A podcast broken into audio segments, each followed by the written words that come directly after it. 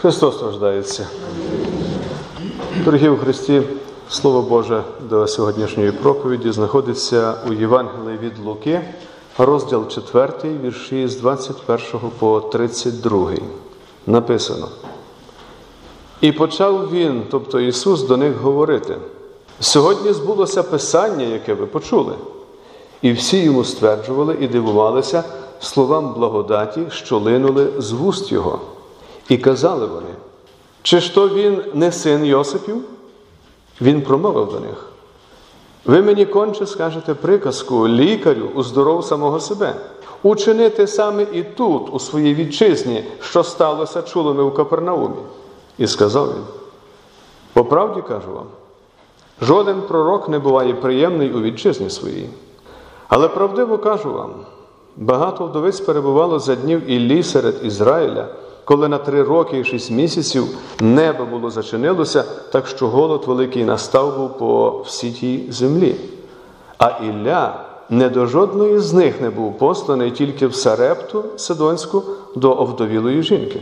І багато було прокажених за Єлисея пророка в Ізраїлі, але жоден з них не очистився, крім Неємана Саріянина. І всі в синагозі, почувши оце, переповнились гнівом. І вставши, вони його вигнали за місто, і повели аж до краю гори, на якій їхнє місто було побудоване, щоб скинути додолу його. Але він перейшов серед них і віддалився. І прийшов він у Копернаум, Галилейське місто, і там їх навчав по суботах, і дивувалися науці його, бо слово його було владне. Це Слово Боже. Благодать вам і мир від Бога Отця нашого і Господа, Спасителя нашого Ісуса Христа. Дорогі брати і сестри, минулої неділі ми з вами слухали біблійний текст, про якому йшлося про проповідування Ісуса Христа в синагозі, про те, як Він читав біблійний текст у синагозі. Це було в синагозі його рідного міста Назарету. Там він жив з своїми земними батьками, там він виростав. Того разу він читав дуже відомий текст із книги пророка Ісаї. А саме, Дух Господа Бога на мені, бо Господь помазав мене благовістити сумирним, послав мене перев'язати зламаних серцем, полоненим звіщати свободу, а в'язням відчинити в'язницю, щоб приготувати рік вподобання Господу.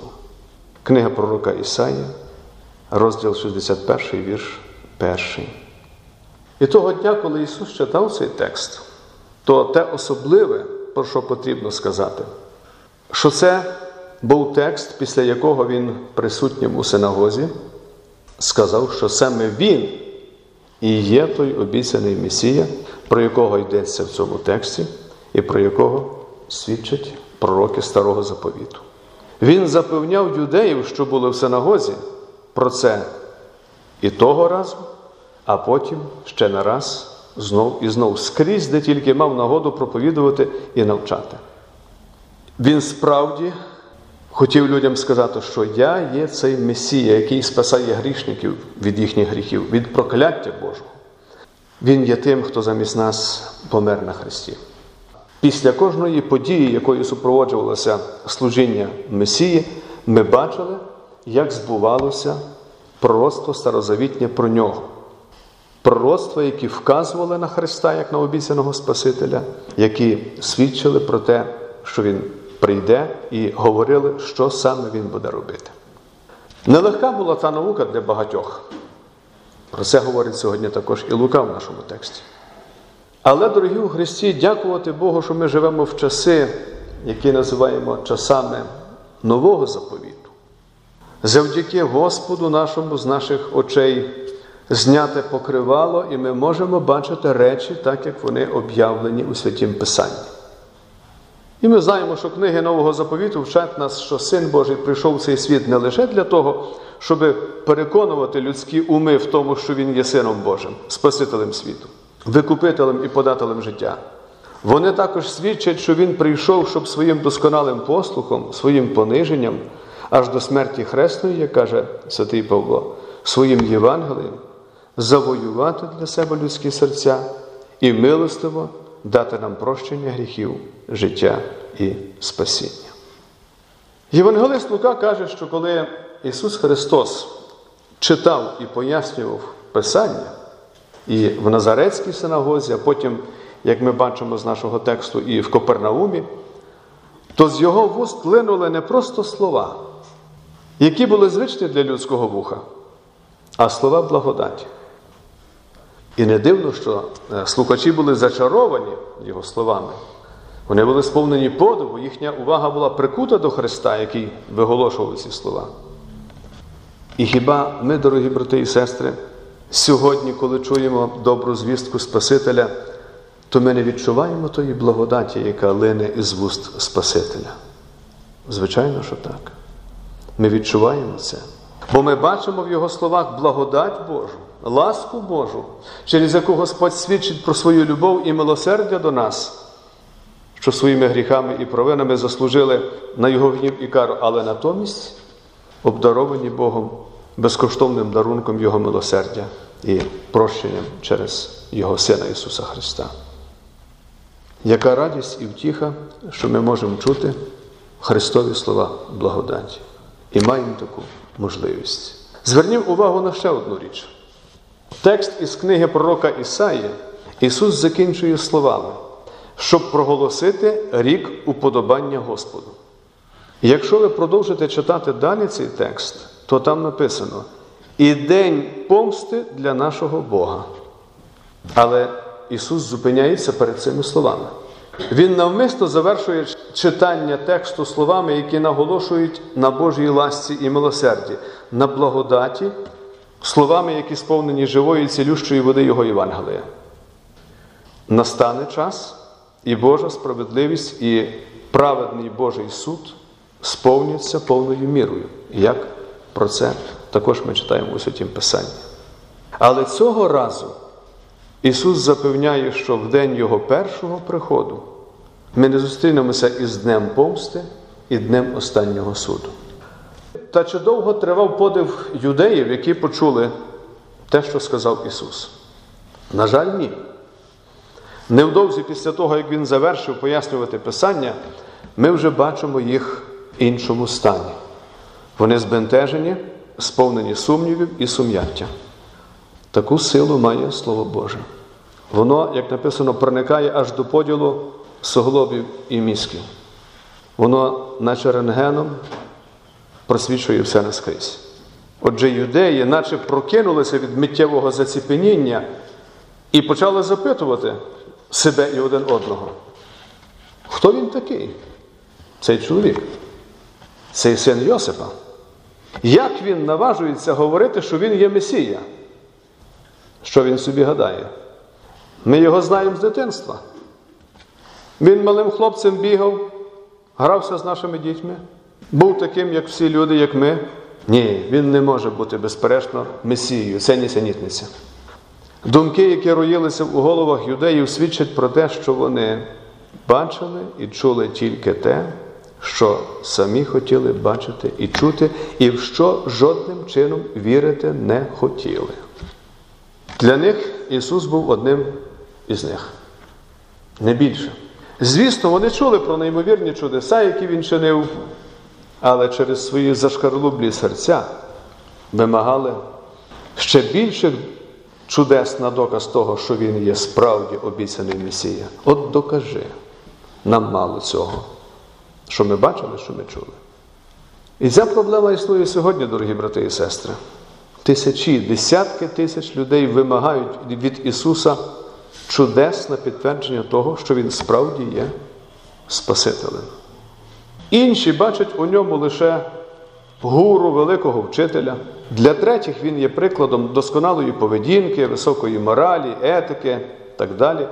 Але і перші, і другі, і треті не бачать дуже часто в Ісусі Христі або взагалі не бачать Сина Божого, який народився від Святого Духа і Марії Діви, Слова, яке сталося тілом, Господа, який прийшов на цей світ, щоб спасти грішників, і нас усіх від влади гріха, диявола і смерті.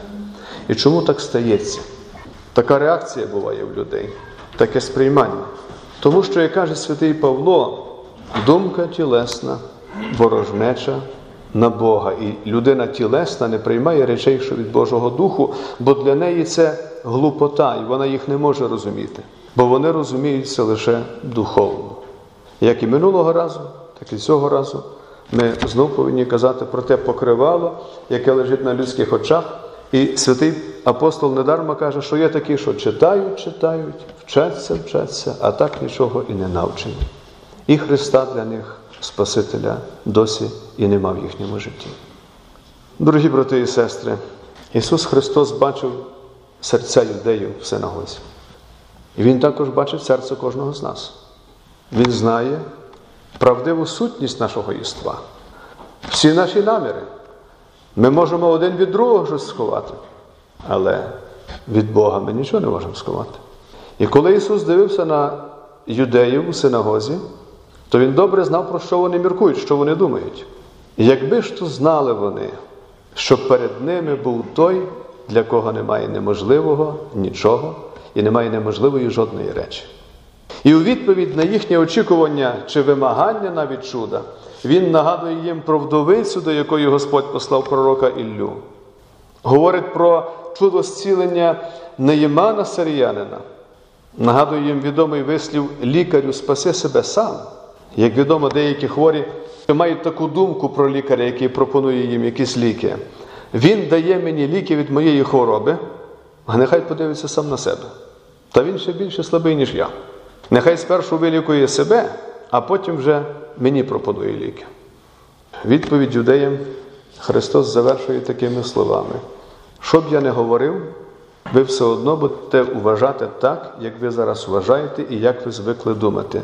Я вас нічим не переконаю, бо жоден пророк не буває прийнятий у вітчизні своїй. Я про ці слова вже багато разів вам говорив. Нам потрібно цінувати тих людей, які поруч з нами є. Бо нам часто здається лише щось дуже добре, щось визначне, є десь там, далеко, не в Тернополі, десь, можливо, в Києві, десь, може, в іншому кутку України, десь далеко за межами України. Часто починають людину хвалити чи щось сказати про неї добре після того, як вона вже з цього світу піде. От вона померла, а тоді починають про неї говорити. Ото славетна людина була, і з квітками туди до гробу, і будуть виголошувати гучні промови і писати. Дорогі у Христі, пам'ятаємо, що ті люди, що є біля нас, вони потребують нашої любові і нашої уваги і пошани тоді, коли ми всі живі. Любімо щиро один одного і дякуємо Богові за ті всі дарунки, які е, маємо і ми, та мають ті люди, що нас оточують. Святий Лука в сьогоднішньому тексті торкається ще одного важливого питання питання про віру і про невіру. Християни і невіруючі в всьому світі живуть поруч один одного. І так завжди було і завжди буде. На те нема ради. Ми не можемо сховатися від цього світу. І не потрібно. Невіруючі бачать довкола себе християн, які кажуть, що кожного дня вони благословенні. Кожного дня вони в молитві дякують Богові. А деякі думають, а за що ж їм дякувати Богові? Вони не мають великих статків, великих грошей, великого успіху, процвітання. Дивні люди. І інколи так навіть думають і віруючі. Деякі віруючі думають, що Боже благословення це тоді, коли ти успішний в бізнесі обов'язково, коли в тебе великі прибутки, коли в тебе хата наповнена добром і всіма матеріальними благами. Дорогі у Христі, ми з вами добре знаємо, що нерідко християни, віруючі, зовні нічим не відрізняються з поміж інших людей. І декого це дивує. Але ми добре знаємо, що таке правдиві скарби, яких ми прагнемо, правдиві цінності, що ці скарби, як каже Господь, є на небесах, там, де їх не нищить ні міль, ні іржа. І ми знаємо, що наше справжнє багатство це наша віра в Сина Божого. Наш найкращий духовний скарб це Слово Боже. І ми знаємо, що не хлібом єдиним живе людина, а кожним Словом Божим, яке виходить з Божих вуст. Ми знаємо, що в нас є фізична пожива, але для нас, як для християн, Ще кращою є пожива у вигляді правдивих тіла і крові Господа нашого у Господній вечері. Ми тішимося і радіємо, що ми всиновлені Богом, ми належимо Господу, ми є вівцями у Його отарі. Дорогі у Христі, хочу, щоб ви пам'ятали, ви пошановані Господом, ви покликані Господом, ви всиновлені Господом бути членами Його Божої родини. Ви, як сказав Лютер, є малими Христами, також сіллю і світлом для світу, як говорить Господь. І покликані ви свідчити в цьому світі про Христа, ділитися Його доброю новиною з іншими людьми, підтримувати поширення і проповідування Його Євангелія Спасіння. Прошу, аби ви завжди твердо вірили в Господа, не занепадали духом. Особливо тоді, коли ви бачите, що ви хочете досягти чийогось серця, розповідаючи іншим людям про Христа, але результат трохи не той, на який ви сподіваєтеся. Ніколи не занепадайте, пам'ятайте, що там, де Слово Боже поширюється, там завжди буде плід у вигляді спасенних душ. Господь попіклується про це. І щодо невіри, то ми пам'ятаємо, що і сам Господь зустрічався з невірою. Він одного разу учнів питав: і може ви хочете від мене відійти, так як інші відійшли? Хто ще хоче? Однак, незважаючи ні на що, він далі продовжував звіщати своє Євангеліє, силу Божу на спасіння. Ті, хто приймають його, отримують благодать. Ті, хто його відкидає, самі віддали себе на суд Божий. Дорогі брати і сестри, Бог миру, який з мертвих підняв великого пастиря вівцям кров'ю вічного заповіту, Господа нашого Ісуса Христа, нехай вас удосконалить у кожному доброму ділі, щоби чинити Його волю, роблячи у вас приємне перед Його лицем через Спасителя, якому належиться вся слава, шана і поклоніння повіки вічні. Благодать Божа нехай буде з вами. Амінь.